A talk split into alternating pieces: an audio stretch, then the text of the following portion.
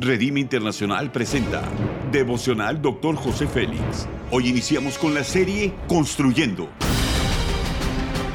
Una serie de enseñanzas y de instrucción profética del Dr. José Félix Coronel en voz del pastor Norberto Cruz.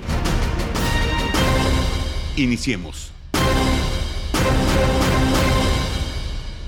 Capítulo 9, Competencias Proféticas, tema Conocimiento Humano contra Conocimiento Divino. Primera de Corintios 4.2 dice, y ni mi mensaje ni mi predicación fueron con palabras persuasivas de sabiduría, sino con demostración del Espíritu y de poder.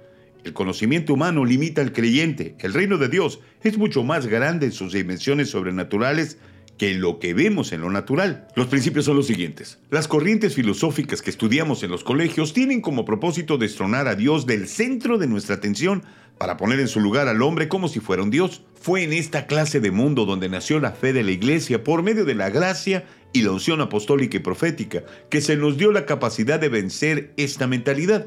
Otra corriente de, en el intelectualismo, según esta línea de pensamiento, lo más importante es alcanzar títulos, reconocimientos humanos y riquezas por encima de Dios y de cualquier otra cosa. La meta es desarrollar al hombre intelectualmente y de esta manera llevarlo a ser un Dios por sí mismo. El intelectualismo sigue siendo el pensamiento de las culturas que no tienen a Dios en el centro de sus vidas.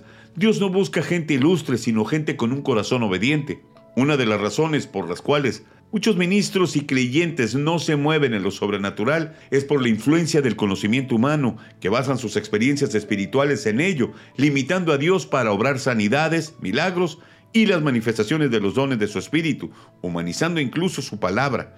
Necesitamos la fe para activarnos en lo sobrenatural. La demostración de echar fuera demonios y fluir en los dones del Espíritu Santo son el antídoto para destruir el humanismo e intelectualismo. Sabemos que tenemos un Dios maravilloso y poderoso que sigue haciendo maravillas. De hecho, Hebreos 1.1 bien dice, Dios, habiendo hablado muchas veces y de muchas maneras en otro tiempo. La aplicación es la siguiente. El andar en lo sobrenatural puede ser recibido y activado por medio de hombres y mujeres mortales. Y esto se da al oír la palabra, al confesarla con nuestra boca y al creerla en el corazón y al hacerla una acción poderosa. Haz conmigo esta declaración de fe. Renuncio a toda influencia del humanismo y secularismo que me impide recibir el conocimiento de Dios. Amén. Ora conmigo.